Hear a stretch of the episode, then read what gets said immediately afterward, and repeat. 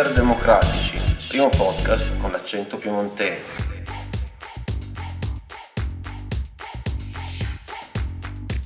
Benvenuti a una puntata speciale del podcast di Hipster Democratici, il primo podcast con l'accento piemontese. Diamo il benvenuto, un saluto da me, Andrea, e dagli altri due co-conduttori. Alessandro e Alessandro. Benvenuti, bentornati dopo una brevissima pausa estiva di circa 12 mesi, in realtà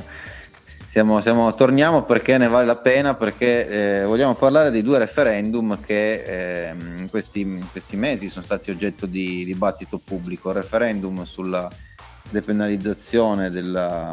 su, della cannabis e quello sul, sull'eutanasia legale. Eh, quindi niente, Alessandro sei così gentile da spiegarci di che cosa parlano questi referendum, quali allora, guardate, se io ho preparato questo brevissimo momento appunto di Paolo Pagliaro sul referendum, allora tralascerei per ragioni di tempo le origini, vabbè, facciamo due spot, l'antica Grecia, la Svizzera dei cantoni, gli antichi romani, non in questo ordine, e, e poi andrei diciamo alla storia italiana. Allora, per farla breve, il referendum in Italia ehm,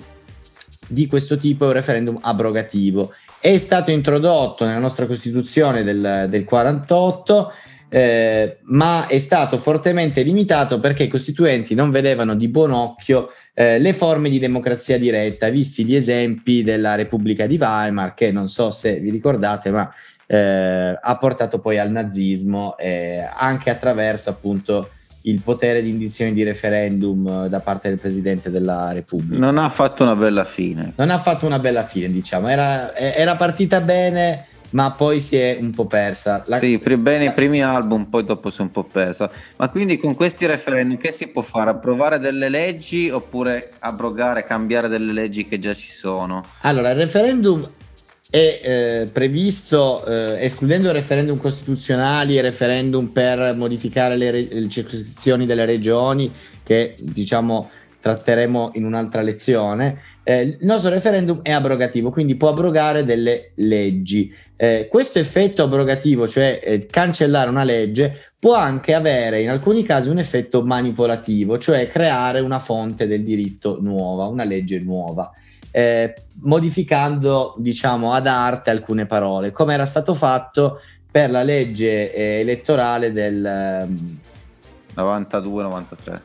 esatto, nel 92-93. Allora, io vi dico, intanto il referendum è disciplinato dalla legge 352 del 70, andatevela a leggere che insomma disciplina un po' il referendum e vi dico anche una bella chicca perché eh, come sapete la nostra Costituzione è del 48 fino al 70 sta- il referendum non era stato contemplato dalla, dalla democrazia cristiana allora al governo. Venne approvato dalla democrazia cristiana, la legge 352 del 70, perché, perché era in procinto l'approvazione della legge sul divorzio, che infatti è la legge 898 del 70, infatti è stata approvata un po' dopo. Ci fu questo famoso patto, eh, il lodo Fanfani, quindi c'entra un politico cristiano, democristiano, anche questa volta eh, con riferimento al referendum e perché venne approvato dalla democrazia cristiana un po' conservatrice? Perché voleva abrogare la legge sul divorzio. Quindi loro hanno detto va bene, approviamo questo divorzio, ma noi vogliamo approvare il referendum così ve la cancelliamo.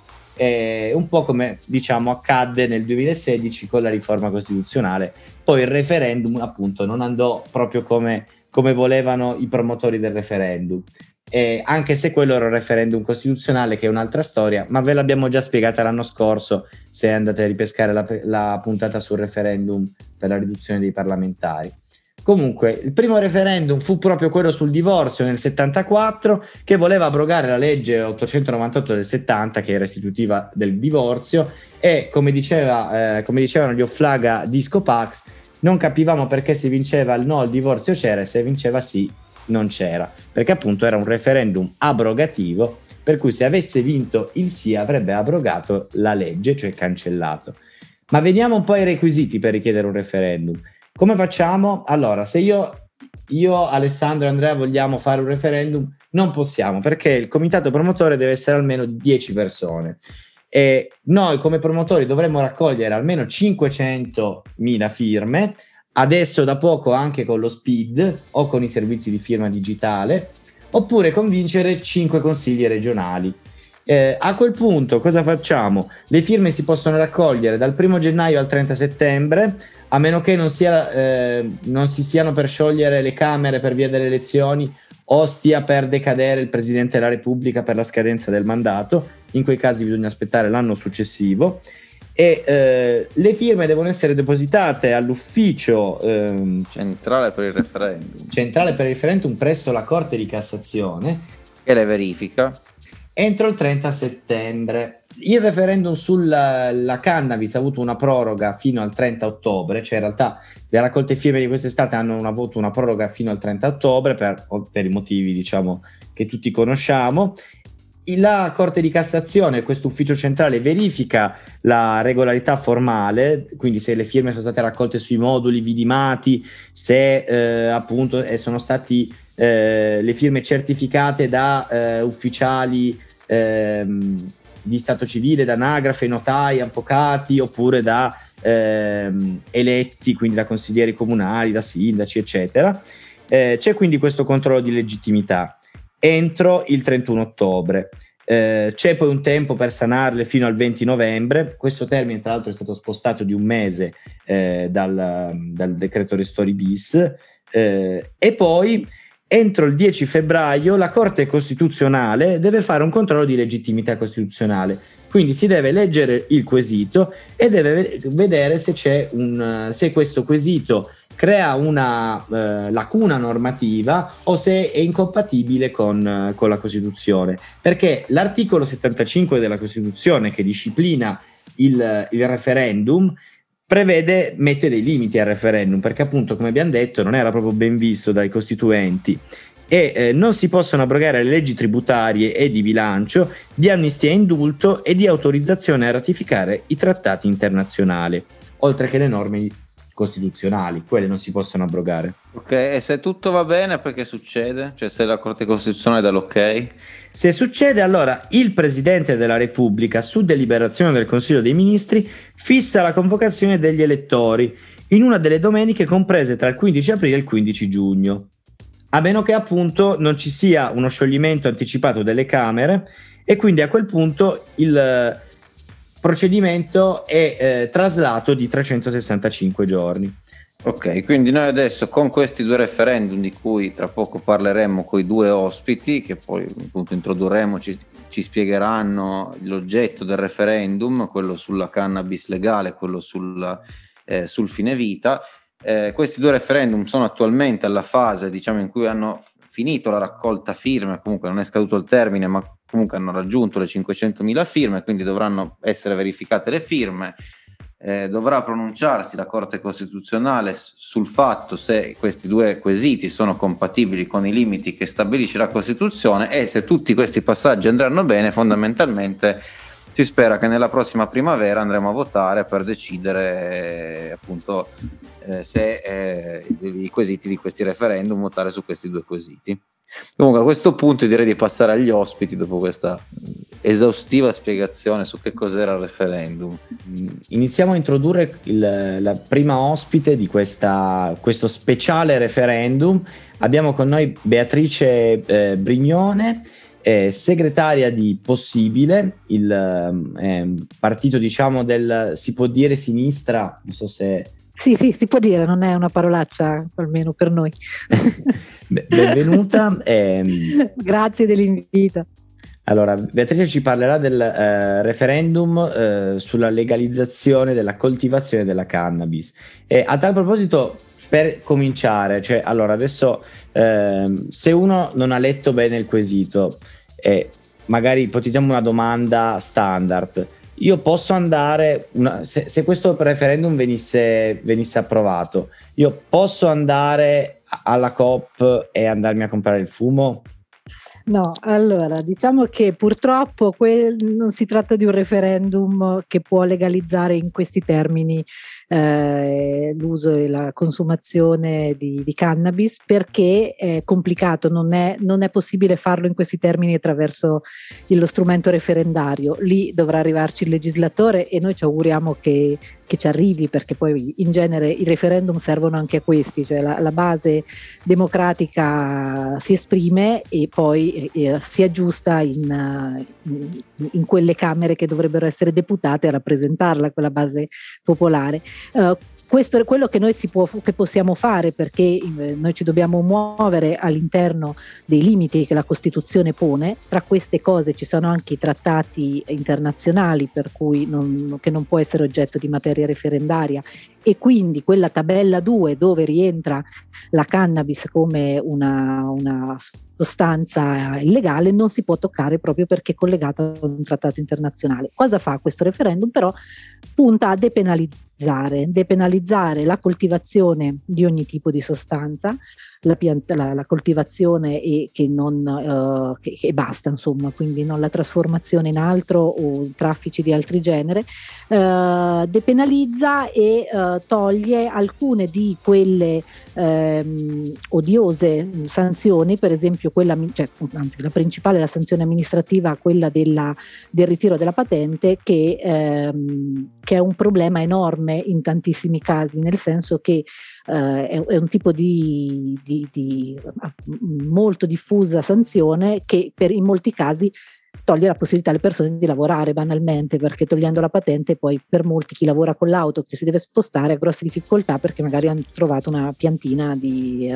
uh, di marijuana in casa. E dall'altra parte altro, altro tipo di depenalizzazione toglie le pene detentive per tutto quello che è collegato in qualche modo alla, alla cannabis che non riguarda il traffico illecito, non riguarda l'associazione di altro genere, cioè tutto quello che può diciamo, arrivare a, una, a un livello superiore, a un livello concordato e associativo criminale, diciamo, quello non rientra in questo, rientra in, nella semplice eh, coltivazione e detenzione di quella sostanza eh, che insomma tutto sommato gira tantissimo, tutti lo sanno, tutti, molti la usano perché parliamo di 6 milioni di persone e eh, tutto sommato semplicemente è quello di, di, mettere un po' di buonsenso a un qualcosa che già esiste. Quello che diciamo spesso noi è che non, non, sta tanto nel fatto di liberalizzare o meno una sostanza che evidentemente è già liberalizzata perché è più facile trovare mm, hashish o marijuana in giro che non uh, probabilmente nei tamponi tipo l'anno, l'anno, scorso o qualcosa di, di, di di molto più uh, di qualcosa di legale, uh, quello che è è toglierla alla criminalità organizzata, quindi cannabis legale contro cannabis mafiosa, questo è un po' uh, il, il, salto di qualità, nei fatti nella realtà cambierebbe ben poco nel, in quanto nel, nell'utilizzo che se ne fa e nel quanto gira questo tipo di sostanza, ne uscirebbe una più pulita sicuramente, più, meno, meno tagliata a stare Legato a questo che trovo molto interessante, quindi diciamo che questo referendum, detto in termini in maglie molto larghe, ambisce alla depenalizzazione dei reati minori legati alla cannabis, fondamentalmente. E questo è sacrosanto. Però la mia domanda, diciamo, è tutti conosciamo il livello del dibattito politico in Italia, che quindi porta a ridurre il tutto ai temi più beceri e nel senso a ridurre tutto al, più, al semplicismo. Ecco. Come si può mantenere in questo particolare referendum che si presta molto bene ad essere eh, travisato e politicizzato verso eh, altri argomenti che poi non sono quelli cardine del referendum, come ce l'hai appena spiegato? Come si fa a mantenere un livello alto di dibattito e non ridurlo a sì, questi sono dei fattoni che vogliono farsi le cannette, molto semplicemente? Ah, guarda, eh, il livello alto eh, temo che non si riesca a tenere in questo paese su niente, cioè figuriamoci su questo. Eh, però la sfida è, anzi, eh, è proprio l'occasione, nel senso che finché è così, cioè lasciata sì, vabbè, facciamoli chiacchierare, facciamoli giocare ragazzini con, con queste battaglie sulla cannabis, eccetera. Non ci hanno filato più di tanto, no? Quelle robe che si fanno poi rimangono lì, muoiono lì. Il fatto di essere riusciti a raccogliere le firme pone comunque un problema a, a, chi cerca di banalizzare la questione, perché poi si prospetta una campagna referendaria seria, quello, quello poi dipenderà da noi sicuramente, da chi lo organizzerà, però come l'abbiamo vista anche per il dibattito sulla Costituzione, il dibattito quando c'è stato il referendum uh, di Renzi, no? cioè è stata anche l'occasione per riparlare della Costituzione, di parlarne in maniera seria, in parlare in maniera approfondita anche di quelle che erano... Uh, uh, le, le, le, nostre garanzie democratiche e quelle che quel referendum andava a mettere a rischio, banalmente per chi insomma sosteneva le ragioni del no. La stessa cosa è un'occasione questo referendum qui, cioè di parlare in modo serio di quello di che cosa si parla quando si parla di legalizzazione della cannabis, perché non è una roba da fattoni o da ragazzini, ma perché è una roba che riguarda tantissime persone e riguardano anche i ragazzini, perché poi forse è molto meglio se tutto questo uh, uso che se ne fa comunque, perché ripeto, non è una questione che non ci fosse, c'è e uh, chiunque, cioè, chi, chi, è sempre stato in questi anni in prima linea uh, per contrastarlo, ci hanno detto tutte le relazioni uh, della DDA, hanno detto non, di più non possiamo fare, cioè non si può contrastare più for- con, con più forze rispetto a quelle che già sono in campo, quindi questa roba non funziona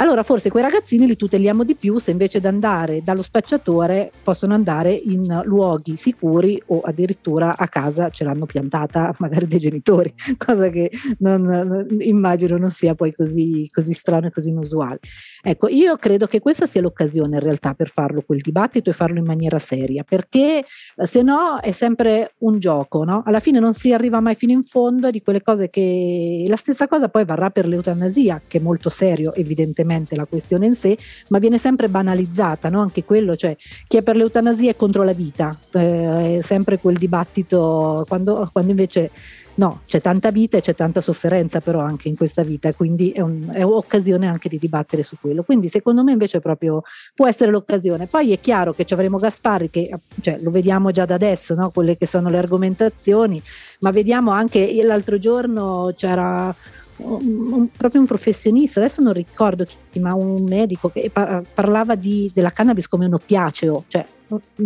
non, già di fondo non mancavano le basi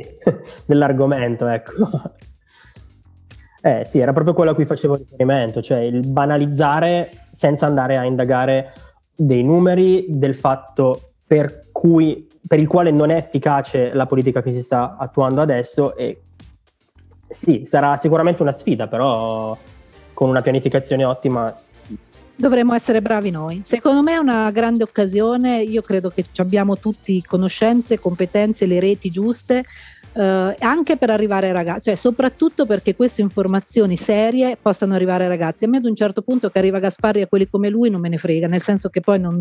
non credo che li convinco e credo che molti in realtà voteranno nel segreto dell'urna esattamente come votiamo noi. Sono convinta perché ho già visto un passaggio del genere in Parlamento quando uno della, diciamo, una forza politica uh, palesemente, almeno uh, in maniera di facciata contraria, hanno chiesto un voto segreto proprio perché così potevano votare tranquillamente il segreto dell'urna. E infatti abbiamo fatto palo in quell'occasione, era, eravamo stati vicino. Però per dire che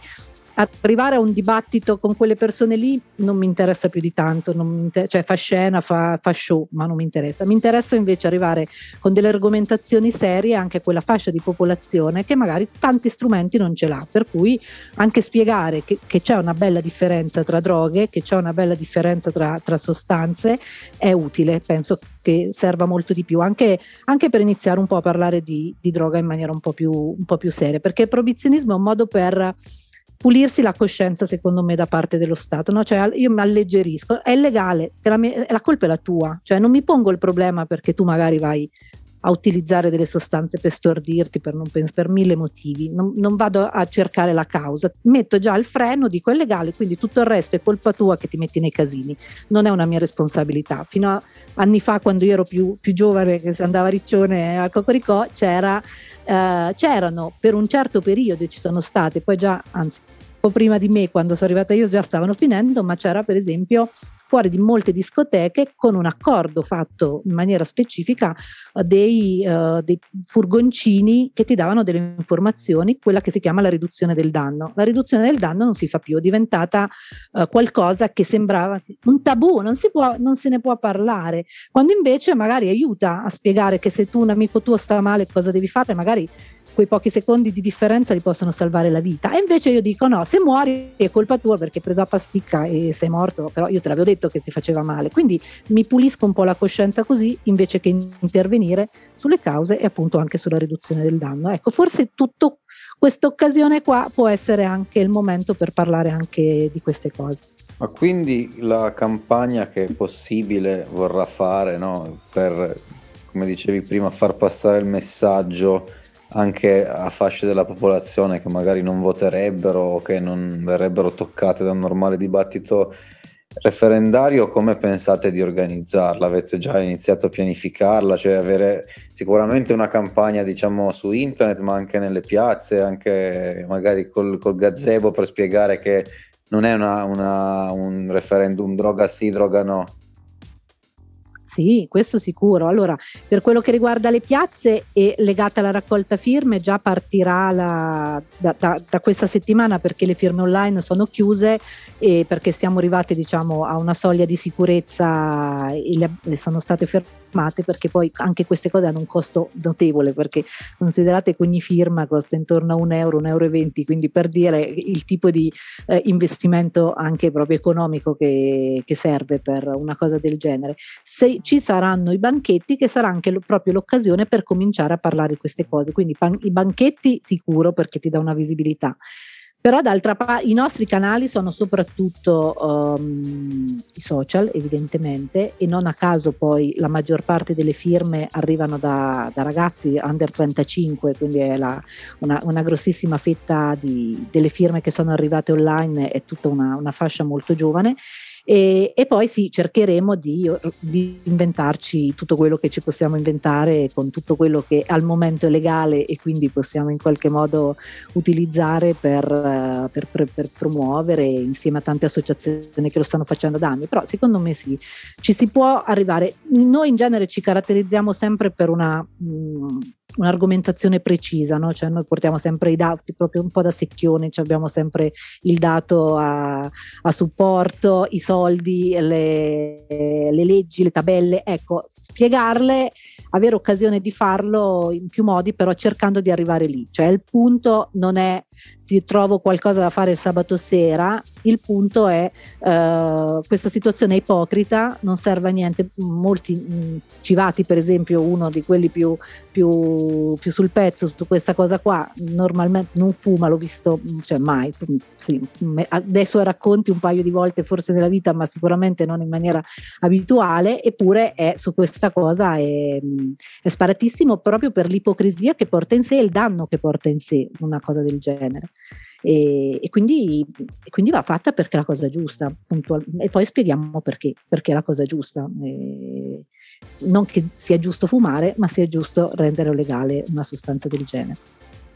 Ecco, tra l'altro poi eh, sulla campagna eh, del comitato eh, per il referendum e mh, ris- anche in realtà il primo è stato il, il comitato promotore per il referendum sull'eutanasia legale, però eh, la vostra campagna si è caratterizzata per appunto richiedere, come dicevi già tu, eh, esclusivamente le firme attraverso o SPID o i servizi di identità digitale eh, riconosciuti. Adesso state riscontrando mh, collaborazione da parte del, degli enti locali nel mh, diciamo consegna dei certificati elettorali, nonostante anche tra l'altro le elezioni che sono state, sono state svolte nella scorsa settimana diciamo, sicuramente c'è stato un grosso intoppo, tanto che è stato necessario uno sciopero della fame i giorni scorsi da parte di molti attivisti, proprio perché non arrivavano i certificati, quindi ci sono state delle forme di proteste molto intense, e finché poi la settimana scorsa durante una mobilitazione davanti a Piazza Montecitorio poi non è arrivata uh, l'informazione poi confermata che il Consiglio dei Ministri avrebbe prorogato al 30 di ottobre la al 31 ottobre la, il, il, termine ultimo diciamo, per il deposito. Ora, sicuramente c'è un, una questione di eh, uffici che si sono trovati eh, oberati di certificati, che, che una montagna, una valanga di certificati, però è così, cioè nel senso che la legge chiede, ti chiede di stare nelle 48 ore di produrre un certificato, non è 48 ore, sono sono cinque giorni, è una settimana, però alcuni non hanno mandato niente dopo, dopo diverse settimane dall'inoltro. Quindi è evidente che se da una parte c'era un rallentamento motivato da una, una uh, un lavoro eccezionale, dall'altra parte però c'è stato in alcuni casi anche un tentativo di, di, boicottaggio perché poi alla fine senza certificato la firma non è valida e quindi sarebbero state delle firme che si andavano ad annullare con un evidente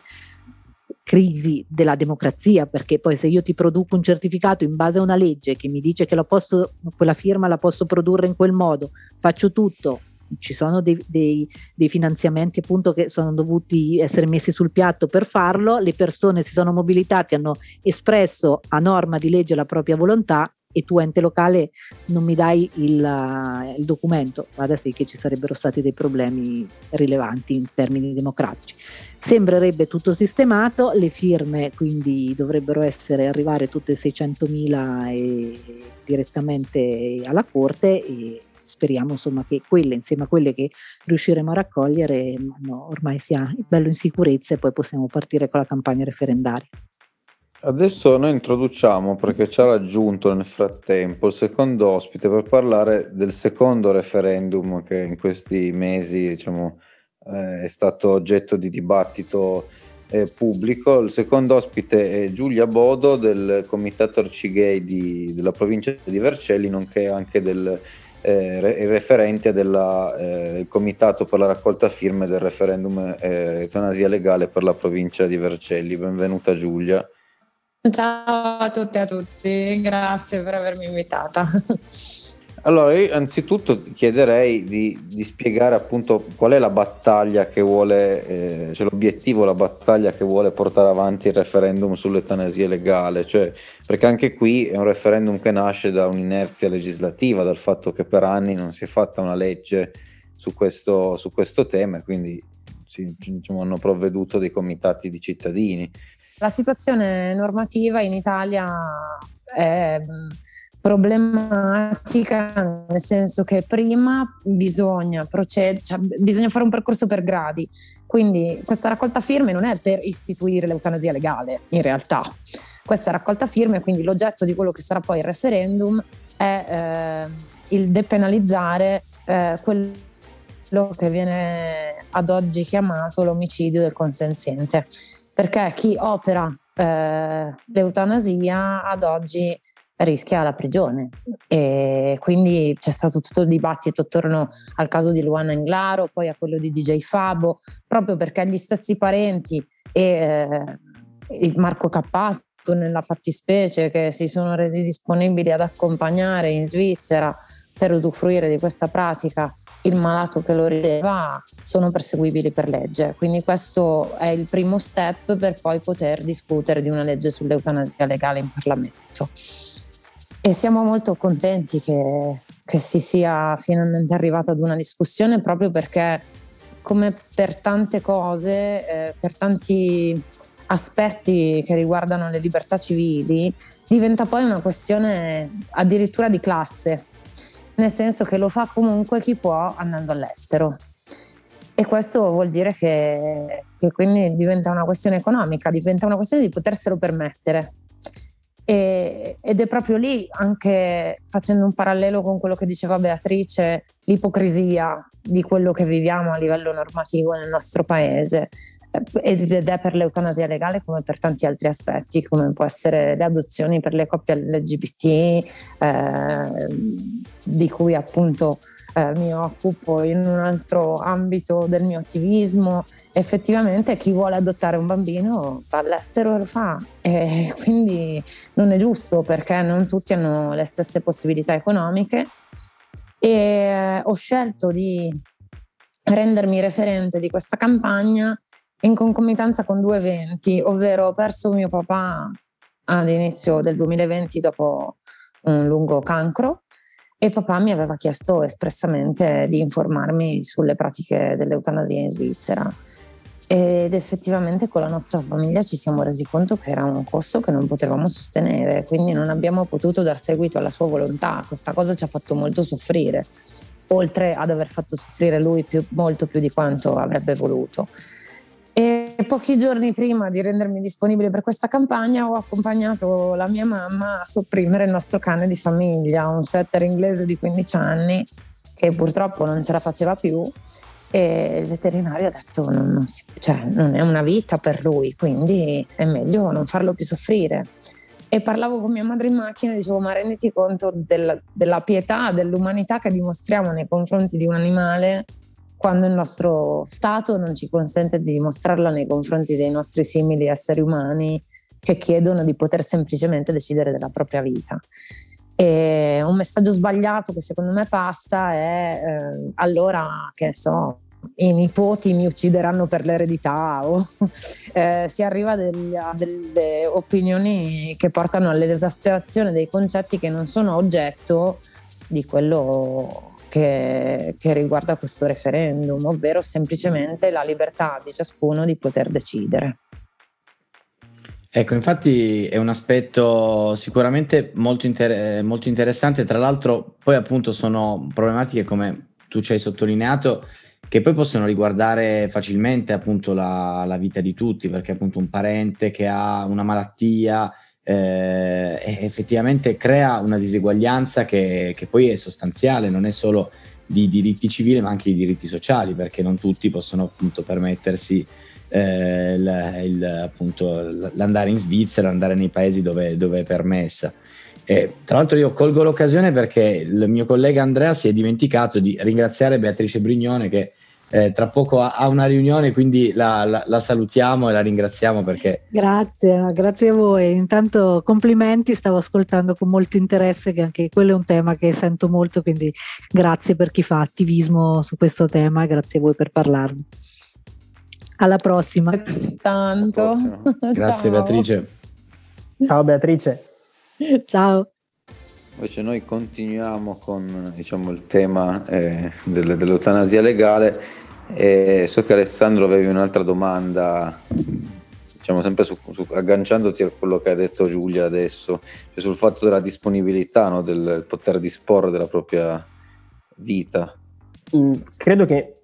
anche qui, diciamo prendendola molto alla larga, il tema poi sia del, di poter disporre in maniera libera e consapevole della propria vita. Com'è possibile che nel 2021 ci sia ancora un dibattito così miope su questo tipo di argomento. Io so, ho, mi sono informato, ho studiato, ho visto che c'è un libro di Giovanni Fornero che si chiama appunto Indisponibilità e disponibilità della vita, che proprio prende entrambe le teorie e diciamo che va a smontare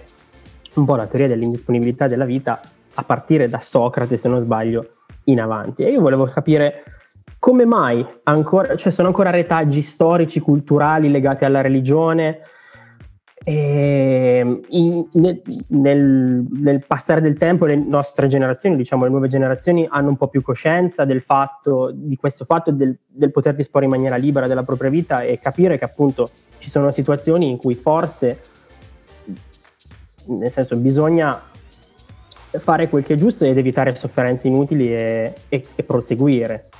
Ehm, allora, secondo me il motivo per cui tante persone eh, si sentono in dovere di intervenire quando esprimiamo la necessità di decidere liberamente della nostra vita è dato appunto dai retaggi culturali e religiosi che citavi tu, eh, ma anche dal, dal, vuoto, dalla mancanza, dalla paura di perdere una persona che amiamo e di sapere che nel momento in cui decide di staccare la spina non ci sarà più e invece potrebbe stare ancora un po' più con noi ed questo è umano, ci mancherebbe, penso che, che, tutti quelli che si sono trovati in questa situazione abbiano provato dei sentimenti contrastanti in questo senso. Io quando mio padre mi ha parlato di eutanasia non sono stata felice di doverci pensare. La differenza sta proprio nel non impedire agli altri quello che non faremmo noi. Io per prima non so se trovandomi nella situazione sceglierei di usufruire dell'eutanasia perché bisogna trovarsi in quelle situazioni, però mi, so, per, so per certo che mi piacerebbe poter decidere e, e, poter essere nella condizione di non lasciare questa incombenza magari ai, ai miei parenti e ai miei cari nel momento in cui non fossi più in grado di intendere volere. Sì, ci sono gli strumenti come il testamento biologico, le cure palliative,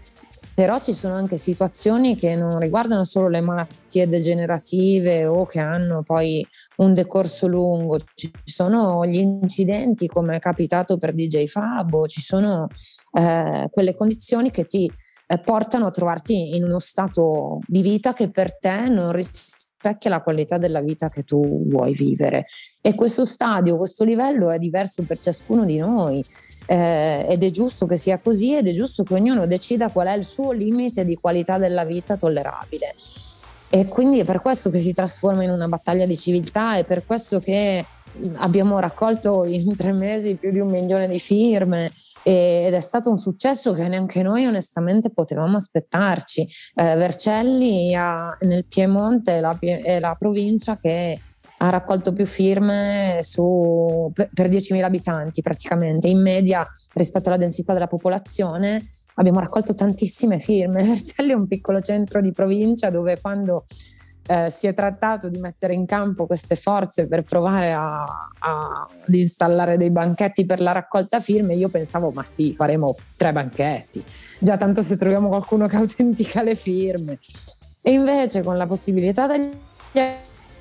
avvocati, dei notai, eccetera, di autenticare, quindi non dovendo dipendere per forza dagli amministratori comunali, regionali, si sono create delle nuove opportunità. A Vercelli, ripeto, non a Roma, nel giro di 15 giorni avevamo 30-40 volontari su tutto il territorio, dalla bassa ai paesini, la montagna in Valsesia. Ed è stato incredibile vedere poi durante la raccolta firme che veramente questo è un tema trasversale che non ha colori politici perché ehm, è venuta, è venuta comunque gente, secondo me, di ultradestra, di ultrasinistra. Eh, c'è stato modo di confrontarsi con ragazzini appena maggiorenni, con persone novantenni. Eh, e tutto questo ci ha dato molta speranza, ci ha dato degli stimoli pensa- eh, per pensare alla futura campagna referendaria e al fatto che comunque ci siano delle buone speranze che finalmente questo referendum porti ad un dibattito serio sul tema. Ma proprio sulla campagna referendaria, eh, avete già anche qui diciamo, idea di come si svilupperà? Perché avete, come ci hai detto, nella... qui possiamo fare una domanda un po' più locale, no? nel senso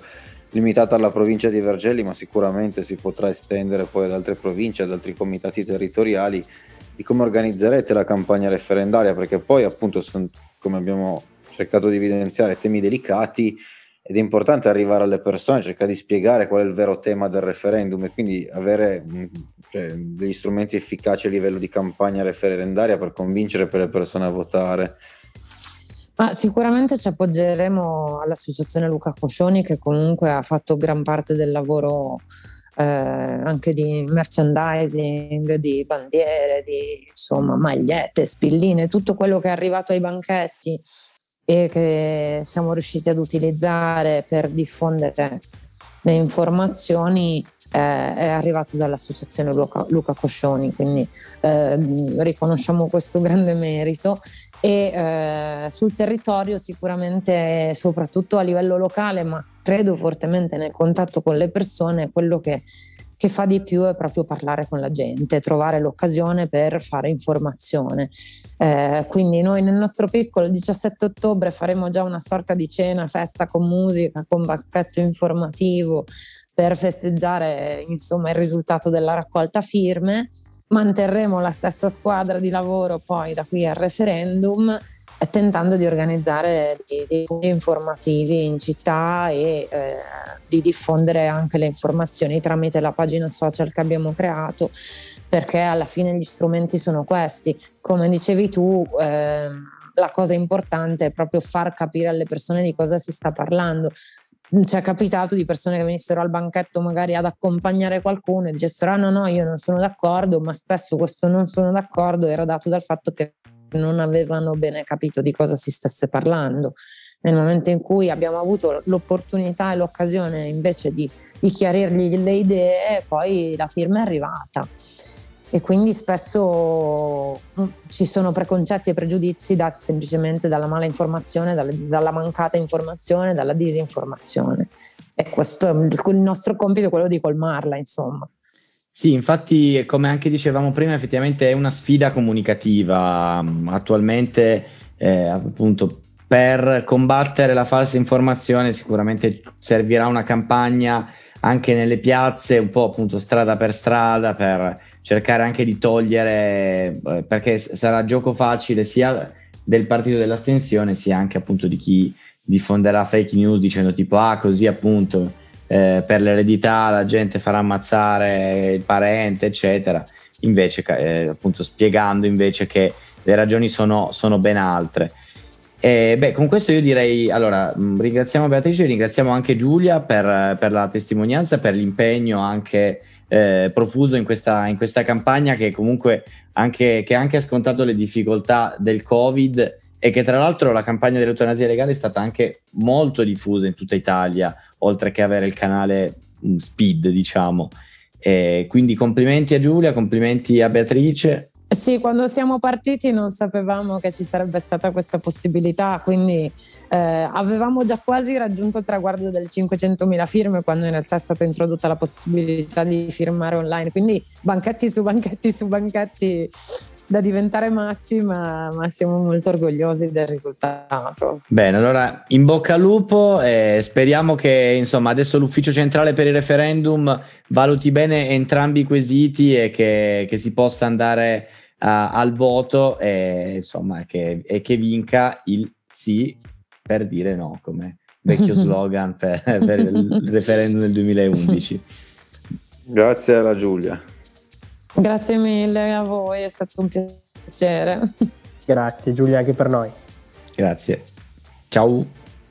Quindi niente, speriamo di essere stati utili nello spiegare appunto i temi, le ragioni del, del, referendum e delle campagne referendarie e appunto in questa puntata che possiamo dire di servizio e, e niente, ci risentiremo nelle prossime puntate del podcast di Ipser Democratici che rimane il podcast con l'accento piemontese. Ciao! Ciao! Ciao! Hipster Democratici, il primo podcast con l'accento piemontese.